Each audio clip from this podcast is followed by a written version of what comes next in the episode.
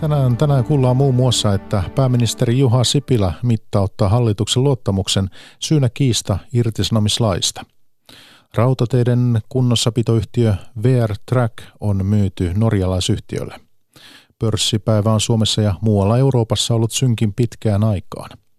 Venezuelassa kriisi pahenee, pulaa on ruuasta, mutta myös vedestä ja sähköstä. Saamme raportin Karakasista. Lisäksi puhutaan pankkitilien yksityisyydestä. Viides rahanpesudirektiivi tuo suomalaisten tilitiedot viranomaisten saataville. Millaisia ongelmia muutokseen voi liittyä? Päivätunnissa osuuden kokoaa Mikko Jylhä. Hyvää iltaa.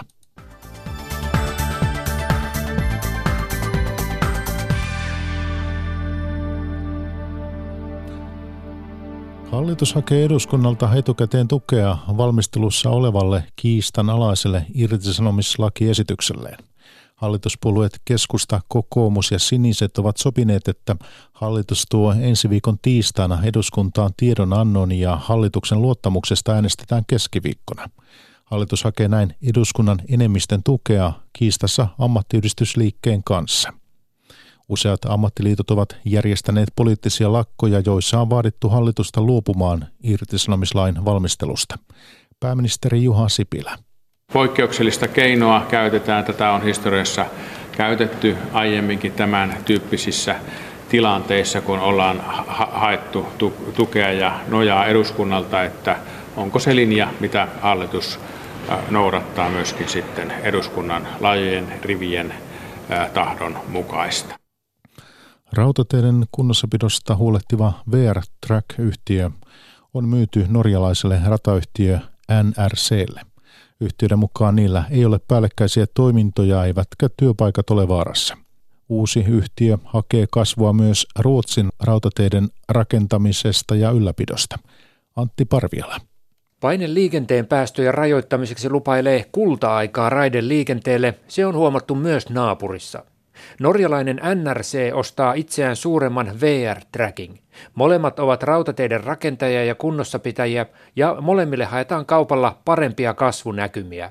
VR Groupin toimitusjohtaja Rolf Jansson. Trackilla on kunnossapito-osaamista, mitä nyt pystytään hyödyntämään laajemmin Pohjoismaissa. Norjan kunnossapitomarkkina on vasta avautumassa, niin siinä on mahdollisuuksia. Toinen esimerkki hyvin konkreettisesta synergiasta on, on Tracking konekanta, niin huomioiden nämä NRCn projektit niin pystyy sitä käyttöastetta konekannassa äh, kasvattamaan. Myös elinkeinoministeri Mika Lintilä uskoo kasvulupaukseen. Kyllä tästä saadaan kilpailukykyinen avautumille markkinoille entistä enemmän ja kansainvälisiin kohteisiin pystytään tarjota myös sitä.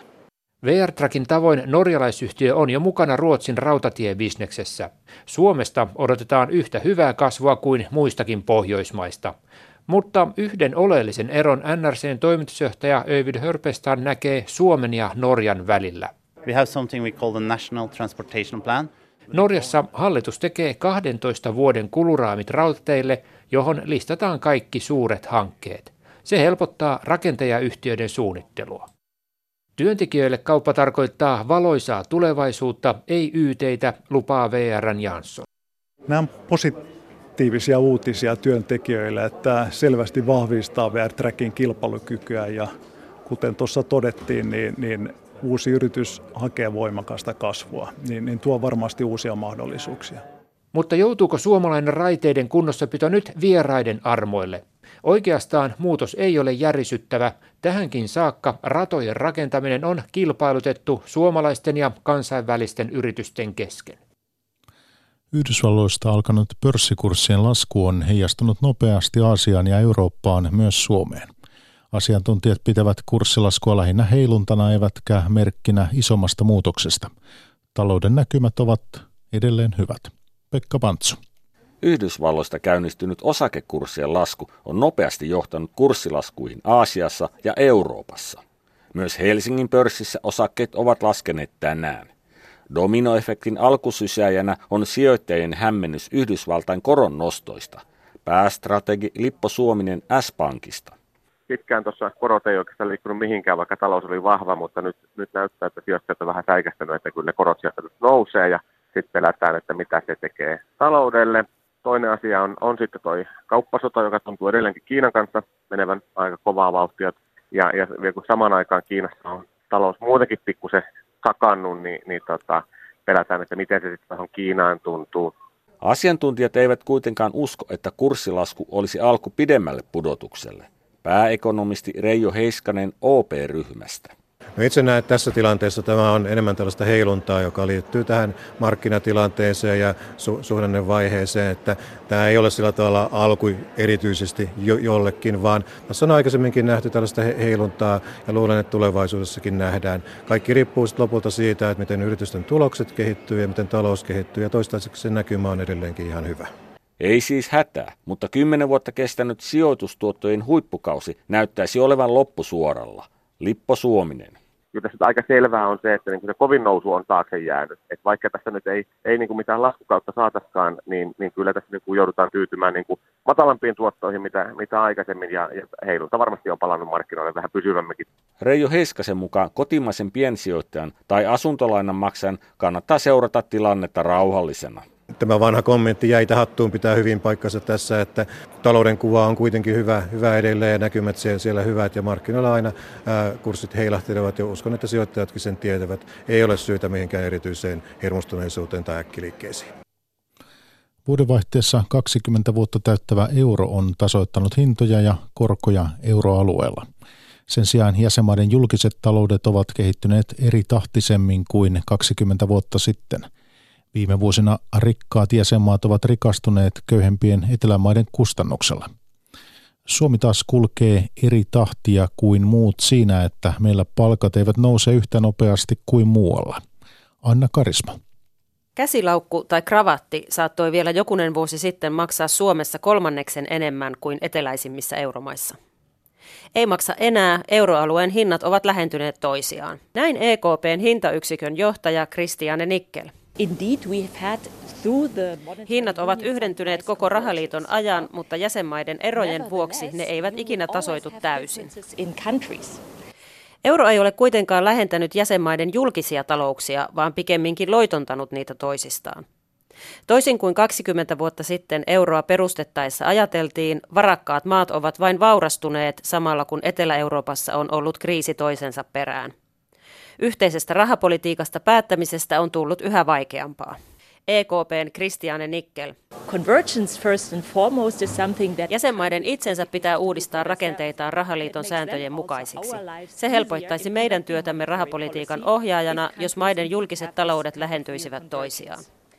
Jäsenmaat ovat kuitenkin laiskotelleet uudistuksissa. Suuret euromaat Saksa ja Ranska ovat jopa näyttäneet esimerkkiä rikkomalla euroalueen sääntöjä.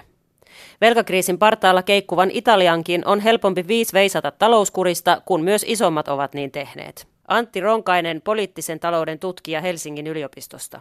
Tämä sääntökehikko, mikä euroon luotiin, ei ole ollut uskottava, koska jäsenmaat voivat aina rikkoa niitä sääntöjä, erityisesti suuret maat. Poliittiset riskit on niin kuin erittäin suuret, jos Italiaan, usko, usko Italian kykyyn maksaa omia velkoja menee. Käytännössä euroa pitääkin nyt pystyssä lähinnä Euroopan keskuspankki. Euro on säilynyt rikkomalla omia sääntöjä, jäsenmaat on rikkoneet omia sääntöjä ja EKP on joutunut ottamaan paljon suurempaa roolia euron taloudellisesta vakaudesta, poliittisesta vakaudesta ja kilpailukyvystä. Sanoo Antti Ronkainen. Nyt EKP toivoo palkkojen nousevan jäsenmaissa, koska se vauhdittaisi kuluttajahintojen nousua ja tukisi pankin tavoitteita.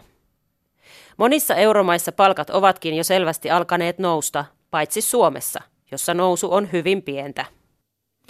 Eurooppalaisten pitäisi tiukentaa veronkierron ja rahanpesun valvontaa, sanoo Sveitsin pankkisalaisuutta raottanut tietovuotaja Bradley Birkenfeld.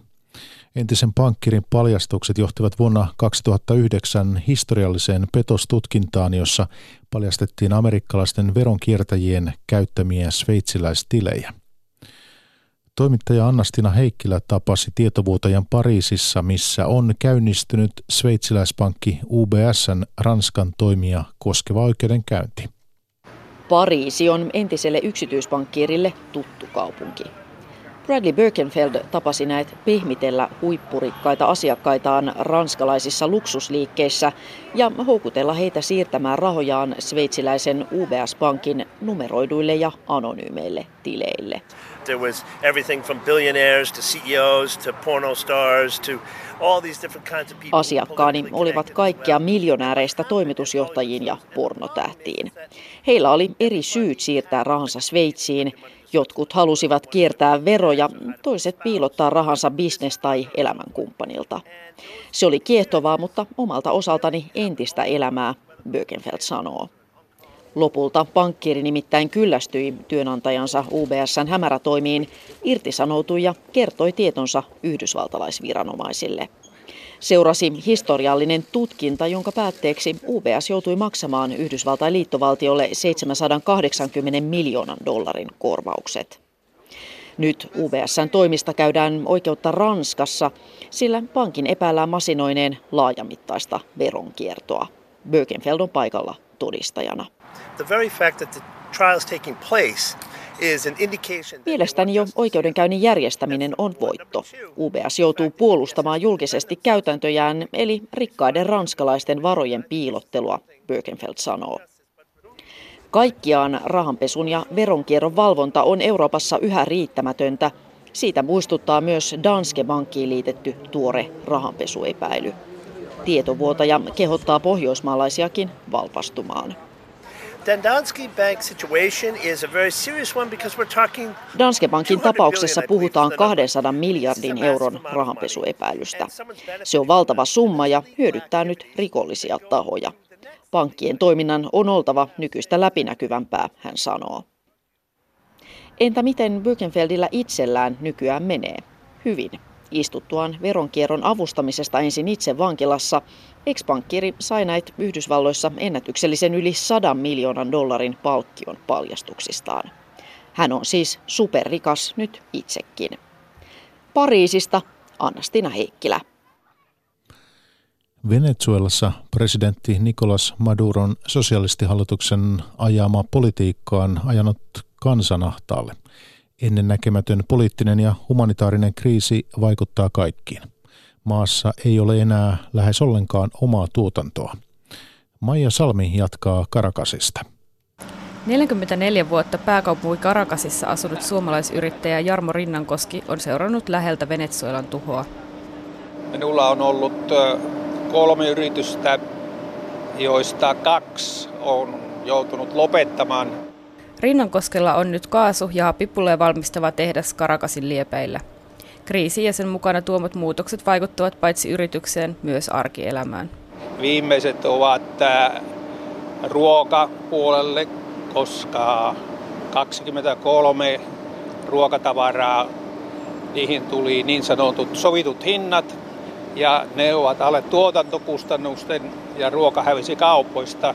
Se on ostettava kadulta tai mistä se nyt sitten sattuu saamaan mustasta pörssistä. Öljyn hinnanlasku yhdistettynä Nicolas Maduron ja hänen edeltäjänsä Hugo Chavezin politiikkaan ovat suistaneet Venezuelaa vuosivuodelta alati syvenevään kuiluun. Jonot ovat osa pääkaupungin katukuvaa. Ihmiset jonottavat milloin ruokaa, milloin pankkiin. Joukkoliikenne ei toimi kunnolla, koska linja-autoja ei ole varaa korjata. Monet haluavat lähteä maasta, mutta passin saaminen ei ole helppoa. Karakasin keskustassa passeja jonotetaan aamuyöstä lähtien. Venezuelainen Omar Mora on ollut jonossa jo kaksi päivää. Yritän saada passini voimassaoloaikaa pidennettyä, Mora kertoo. Hän on nukkunut perheensä kanssa lähistöllä sijaitsevalla aukiolla. Moran mukaan aukiolla nukkui yli 200 ihmistä, jotka odottivat passeja tai muita matkustusdokumentteja. Haluaisin matkustaa maahan, jossa voin työskennellä ja elää normaalia elämää, Mora toteaa monien muiden tavoin. Kaikki eivät kuitenkaan suunnittele lähtöä. Jarmo Rinnankoski on päättänyt ainakin toistaiseksi jäädä Venezuelaan, vaikka tilanne pahenee päivä päivältä. Vesipula, se on aika huono asia taas täällä Karakkasin alueella. Ja minäkin joudun viemään vettä kotiin täältä firmasta vesitankista omalla pikkapilla. Maija Salmi, Karakas. Internetiä tiukasti kontrolloiva Kiina on tehnyt verkkovalvonnasta vientituotteen. Kysyntää kiinalaiselle verkko-osaamiselle löytyy Lähi-idästä ja Afrikasta. Kiinalaisyritysten mittavat tietoliikennehankkeet ulkomailla kiihdyttävät asiantuntijoiden mukaan internetin pirstaloitumista. Teemu Hallamaa. Kiinalaiset telejätit ovat viime vuosina rynnistäneet voimalla Lähi-Itään ja Afrikkaan, missä tietoliikenneverkkojen rakentamisessa tarvitaan apua. Useiden miljardien eurojen arvoista hanketta kutsutaan Kiinassa digitaaliseksi silkkitieksi. Kiinan teknologisen kehityksen asiantuntija Adam Siegel amerikkalaista CFR-ajatuspajasta muistuttaa, että taloudellisesti merkittävällä hankkeella on myös poliittinen puoli. Poliittisesti Kiina näkee mahdollisuuden vaikuttaa internetistä käytävään keskusteluun. Maat, jotka ottavat avun vastaan ja käyttävät kiinalaisia verkkotuotteita, omaksuvat todennäköisemmin myös kiinalaisen näkökannan internettiin, sanoo Siegel. Kiinan kontrollimalli on herättänyt kiinnostusta useissa maissa. Kiinalaiselle osaamiselle on kysyntää etenkin hieman autoritäärisimmissä valtioissa. Kiinan talouspolitiikkaa ja silkkitiehanketta tutkinut Markus Holmgren painottaa, että asiaan auttaa myös kiinalainen lainapolitiikka. Ja tokihan siinä on se, että Kiina antaa näitä avustuksia ilman demokratiavaatimuksia. Sille maksettavat palvelusvelkaa paljon helpommin niin tämmöisille vähän vähemmän vapaille valtioille niin helpommin ehkä maksettavissa kuin meidän asettamat demokratisaatiovaatimukset sitten usein koetaan eliitin piirissä heidän omaa valtaa ja vaurautta vastustaviksi. Kiinan vaikutusvalta internetissä on kasvanut siihen pisteeseen, että hakukoneyhtiö Googlen entinen toimitusjohtaja Eric Schmidt on ennustanut internetin jakautuvan kahtia, Amerikan johtamaan ja Kiinan johtamaan osaan. Amerikkalaisen ajatuspajan tutkija Adam Siegel muistuttaa, että jo pelkästään kieli ja kulttuuri tekevät globaalista tietoverkosta pirstaleisen. Hän kuitenkin myöntää, että teknologinen eriytyminen tulee kiihtymään tulevaisuudessa, eikä Yhdysvallat ole enää yksin johtamassa internetin kehitystä. On vaikea ennustaa, mitä uudet teknologiat uudistavat ja mistä ne tulevat, mutta kun katson kunnianhimoa ja kykyä, niin tällä hetkellä Kiina on johtavassa asemassa.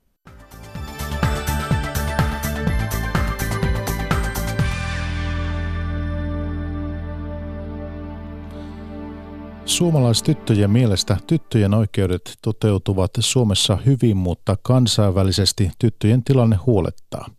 Tämä selviää Plan Internationalin tänään julkaisemasta kyselytutkimuksesta. Yli 90 prosenttia suomalaisista 15-19-vuotiaista tytöistä on sitä mieltä, että Suomen tulee edistää tyttöjen oikeuksia kansainvälisesti. Tänään vietetään kansainvälistä tyttöjen päivää. Helsingin Sanomat kertoi viikonloppuna, että viranomaiset saavat pari vuoden kuluttua käyttöönsä sähköisen järjestelmän, joka helpottaa kansalaisten pankkitietojen tutkimista. Tietosuojavaltuutettu Reijo Arnio sanoo, että pankkisalaisuus ja ihmisten tietojen yksityisyys ovat uhattuna hallituksen eduskunnalle jättämässä esityksessä. Valtiovarainministeriön lainsäädäntöneuvos Armi Taipale huomauttaa, että verohallinnolla ja poliisilla on jo nyt mahdollisuus saada tilitietoja tietyistä pankeista sähköisesti. Kela näkee muutoksen uutena välineenä tietojen saamiseksi. Kelan juristi Antti Ristimäen mukaan esitys ei muuta tietojen saantipykäliä, joita lainsäädäntöön on kirjattu.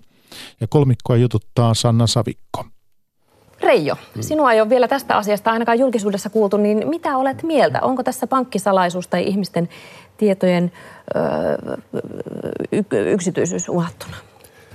No kyllä se mun tulkinnan mukaan on ehdottomasti uhattuna ja se on tietysti paljon siitä kiinni siitä, että miten tämä järjestelmä aikanaan tullaan toteuttaa. Ja, ja, ja kun tätä, tätä hanketta on tässä viety eteenpäin, niin me, me ollaan toivottu koko ajan, että tällainen riskianalyysi liittyisi tähän vahvasti mukaan ja ja etukäteen onnistuttaisiin sitten, sitten osoittamaan, että se, se uhka ei ole todellinen. Tällä hetkellä mun arviossa se vielä on.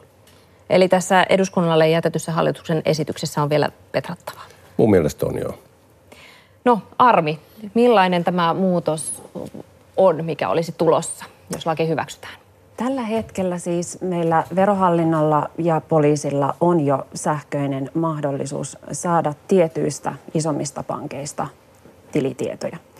Ja se tarkoittaa käytännössä sitä, että poliisi yksilöi oikeusperustan, minkä nojalla tietoa pyydetään, lähettää sen sähköistä järjestelmää pitkin pankille, pankki prosessoi pyynnön ja sitten sieltä tulee aikanaan vastaus. Ja tosiaan tämä jo ennen tätä lain muutosta on todellisuutta tiettyjen pankkien ja viranomaisten välillä. Nyt jatkossa näiden viranomaisten joukko, jotka voisivat tätä sähköistä järjestelmää hyödyntää, olisi siis laajempi ja myös toisaalta pankkien joukko olisi laajempi.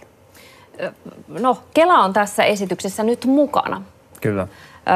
Miten te näette, huoli kansalaisten ja etenkin vähävaraisten tukien saajien kyttäämisestä on herännyt, niin, niin mitä tähän vastaatte? No me nähdään niin, niin että tässä Kelalle on nyt tulossa tällainen uusi väline tietojen saamiseen, mutta tällä esityksellä ei mitenkään muuteta niitä tietojen saantipykäliä, joita lainsäädännössä on. Eli Kelalla olisi tämän uuden järjestelmän kautta mahdollisuus saada sellaisia tietoja, joihin Kelalla jo sinällään nykyäänkin on oikeus, mutta tietoja sitten ensisijaisesti pyydetään, pyydetään asiakkailta. Ja myöskään esityksessä ei millään tapaa ehdoteta muutettavaksi meidän etuuslakien myöntämiskriteereitä, eli, eli tällaiset huolet, että, että nyt Kelasit jatkossa tämän järjestelmän kautta jotenkin tutkisi ihmisten tilitietoja ja tekisi sieltä jotenkin, jotenkin pitkälle meneviä päätelmiä ihmisten elämäntavoista ja, ja sitten sen perusteella niin kun tuota noin, niin tekisivät etuuspäätöksiä, niin, niin tämän tyyppisestähän tässä ei ole kysymys. Miten Arvi Taipale, Täällä ihan hallituksen esityksessäkin sanotaan, että kansaneläkelaitos on ainoa näistä viranomaistahoista, joilla ei ole suoranaisesti tällä hetkellä lainmukaista oikeutta saada luotto- tai maksulaitokselta pankkisalaisuuden piiriin kuuluvaa tietoa. Mm-hmm. Joissain tapauksissa toimeentulotuessa esimerkiksi kuitenkin velvoitetaan niiden tilitietojen toimittaminen. Niin miksi Kela on haluttu ottaa tähän uudistukseen mukaan, kun kuitenkin perimmäisenä ajatuksena on ehkäistä rahanpesua ja, ja terrorismin rahoitusta? Hyvä kysymys. Eli tosiaan 2016, kun EU-komissio antoi lainsäädäntöehdotuksen ja meillä kansallisesti asiaa lähdettiin selvittämään, kävi ilmi paitsi jo nämä olemassa olevat viranomaiskanavat tähän sähköiseen tietojen saantiin, niin sen lisäksi tuli ilmi, että paitsi rikostorjunnassa, niin myös ulosottoviranomaisella ja nimenomaan kansaneläkelaitoksella on tarpeita saada tietoa ihmisten varallisuudesta sitä omaa päätöksentekoprosessiaan varten. Ja sen takia heti alusta alkaen myös nämä kaksi viranomaista ovat olleet tämän hankkeen mukana. Miltä kuulostaa tietosuojavaltuutetun? Onko tämä hyvä, hyvä palvelua niin, laajentaa tätä palvelua. kerralla vähän, mm. vähän laajemmalle? Joo, tietysti ensimmäinen, ensimmäinen havainto on se, että jos me otetaan pohjaksi sinne rahanpesudirektiiviseen, rahanpesu on rahanpesua ja etuuksien myöntäminen on etuuksien myöntämistä ja tota, ne ei aina ihan kohtaa tietenkään. Tässä vähän laajennetaan nyt laakista sitä, sitä tota, niitä mahdollisuuksia, jotka, jotka tota, tämän, tämän rahanpesudirektiivin kautta tulee. Toinen asia, niiden tilitietojen sisältö – voi olla sellainen, että sille ei esimerkiksi Kelan etuuspäätöksien osalta on niinkään merkitystä, että maksaako ihminen ammattiliiton jäsenmaksua tai jotain muuta maksua. Ja nyt se mahdollisesti avautuu, että, että Kelalla voisi olla pääsy myös näihin tilitapahtumatietoihin. Hmm. Miten te näette, onko se, onko se riski, että tilitapahtumat tulisi myöskin nähtäviksi? Tällä hetkellä esimerkiksi toimeentulotukea varten tarvitsee ymmärtääkseni parilta kuukaudelta. Joo, uusiin, uusiin hakemusten yhteydessä parilta kuukaudelta, eli siinä mielessä niin kuin tiliotteiden käsittely on jo nykyisellään, nykyisellään tuttua Kelassa. Ja sitten tietysti tuota noin, niin kaikissa etuuksissahan meillä, meillä tuota noin, niin nämä nämä tilitiedot ei sillä tavoin lainkaan vaikuta, vaan sitten tota, ihmisen tulot, tulot vaikuttaa ja, ja niistä saadaan sitten tietoa muista lähteistä. No miten se tällä hetkellä tapahtuu se tietojen, tilitietojen hankkiminen Kelassa, kun ei ole tällaista sähköistä järjestelmää? No tosiaan, tosiaan uusien hakemusten yhteydessä pyydetään, pyydetään ihan hakemuksen liitteenä näitä tilitietoja, sitten myöhemminkin tarvittaessa voidaan pyytää ihmistä toimittamaan ne tilitiedot. Ja itse asiassa nykyäänkin laissa on sitten pykälä, joka mahdollistaa – tietojen pyytämisen pankilta siinä tapauksessa, että, että tuota noin, niin henkilö ei, ei ole toimittanut riittäviä selvityksiä tai sitten on, on syytä epäillä, että ne hänen toimittamansa selvitykset ää, ei ole tosiaan ihan kattavia. Mutta tässä tapauksessa henkilöllä on mahdollisuus valittaa tästä Joo, tämä menettely, menettely on sillä tavoin säännelty ja, ja siinä on niin kuin muotomääräyksiä ja, ja, ja pitää tehdä kirjallinen pyyntö ja, ja antaa päätös ennen pyynnön tekemistä. Että et tämä uuden lain mukainen toimintatapa sinänsä on niin kuin tällainen suoraviivaisempi. Ihmisiä kiinnostaa ihan hirveän paljon se, että, että pitääkö heidän ikään kuin kertoa, mihin he käyttää rahansa ja, ja, ja tota, jos siellä on ulosottomaksuja tai, tai just ammattiliittomaksu, potilastietoja ja tämän tapasi, mitä ne kuuluu Kelalle tässä, tässä yhteydessä. Ja edelleen mä korostan sitä, kun me lähdetään sieltä rahanpesudirektiivistä liikkeelle ja nyt me tullaan jo sitten tällaiseen niin digitalisaatiohyötyihin. Mm. Niin, no tässä tulee kova, kovaakin kritiikkiä tietosuojavaltuutetulta. Miten vastaatte Armi Taipale? Miksi, miksi sen pitää saada automatisoitua niin, että, että sen asiakkaan on, on mahdotonta etukäteen määritellä, että katsotaanko niitä tilitietoja vai ei? Tosiaan tällä hetkellä useat viranomaiset asioi tietoturvasyistä pankin kanssa faksilla. Eli pankki tulostaa paperia, lyö sen faksiin ja poliisi esimerkiksi vastaanottaa sen. Ja sen jälkeen se kirjataan sitten sähköiseen järjestelmään. Ja tämä on tietenkin viranomaistoiminnan näkökulmasta hyvin tehotonta tiedon käsittelyä. Ja tässä nimenomaan ajatuksena on ollut viranomaisen toiminnan tehostaminen niin, että päästään paperikäsittelystä sähköiseen käsittelyyn. Ja kun tässä ehdotuksessa ei esitetä muutettavaksi niitä toimivaltuuksia, joita viranomaisilla jo tällä hetkellä on, eli heillä pitää olla lakiin perustuva syy kysyä tietoa. Tällä hetkelläkin he voivat niitä pyytää ja saada tiedon mutta vaan paperilla ja nyt jatkossa se tieto tulisi sähköisesti. Tuleeko tähän muutosta tähän prosessiin, niin kuin Antti tässä kuvaili, että, että siinä on ollut tietyt, tietyt askeleet, mitä, mitä kautta ollaan edetty. Tuleeko henkilölle esimerkiksi tieto siitä, että hei nyt me kohta katsomme tilitiedot automaattisesti? Esityksessä on Kelan osalta nimenomaisesti todettu, että Kelan pitäisi ilmoittaa hakijalle. Mutta jälkikäteen vai etukäteen? Sen hakemusprosessin käsittelyn kuluessa. Eli riippuen nyt siitä, että miten yksittäisissä etuustapauksissa se taustalla oleva lainsäädäntö menee, niin sen prosessin mukaisesti meneteltäisiin jatkossakin. No mikä tässä on ongelma? Ihmiset saavat tietää ja ovat tietoisia, että näin voidaan tehdä. Kun me ajatellaan, ajatellaan tätä järjestelmää kokonaisuutena, niin se, se iso muutoshan on varmaan sellainen, että me ihan tarkkaan tiedetä, miten se järjestelmä tullaan rakentamaan. Ja, ja nyt, nyt sitä voisi kuvata ehkä sillä tavalla, että niin kuin me äsken kuultiin, niin, niin nyt se luovuttaja tekee harkinnan, mitä se luovuttaa ja milloin se luovuttaa ja onko ylipäänsä ne luovutusedellytykset olemassa. Nyt se vaihe ikään kuin jää tästä vähän pois. Tähän tulee automatisoitu systeemi ja se, se tiedon luovuttaja ei välttämättä tiedä asioiksi, joka käyttää sitä järjestelmää aina sitten asianmukaisella tavalla. Mm. Miten Kelassa esimerkiksi voidaan varmistaa, että ei tapahdu väärinkäytöksiä? Tällaisiakin esimerkiksi poliisin osalta on tapahtunut, että ollaan käyty, käyty asiattomasti rekistereitä katsomassa, niin miten tämmöiseltä voi ennalta välttyä? No tässäkin järjestelmässä samoin kuin muutenkin henkilötietojen käsittelyssä, niin on tietysti aina tärkeää se, että, ja, ja huomattava se, että tota, näistä tietopyynnöistä jää aina, aina jälki. Ja Kelassakin voidaan tieten, tai Kelassakin sitten tietysti on tärkeää, että tota oikeudet näiden kyselyjen tekemiseen on sitten vain niillä ihmisillä, jotka käsittelee, käsittelee näitä asioita. Ja, ja noin niin kuin yleisellä tasolla voisi vois todeta, että Kela on, on talo, jossa jo nykyisellään käsitellään paljon salassa pidettäviä henkilötietoja, arkaluontoisiakin henkilö, henkilötietoja ja henkilöstö on kyllä niin kuin sillä tavoin valveutunutta ja tietää, tietää näiden tietosuojakysymysten tärkeyden. Mm.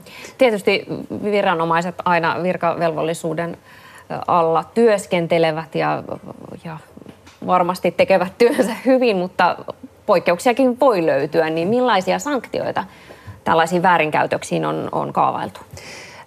Tähän järjestelmään, niin kuin muihinkin järjestelmiin, niin sovelletaan EUn yleistä tietosuoja-asetusta ja siellä säädetään rekisteröidyn oikeudesta saada tietoa, mutta myös sitten tietosuojavaltuutetun oikeuksista, muun muassa määrätä hallinnollisia seuraamuksia tietyille tahoille.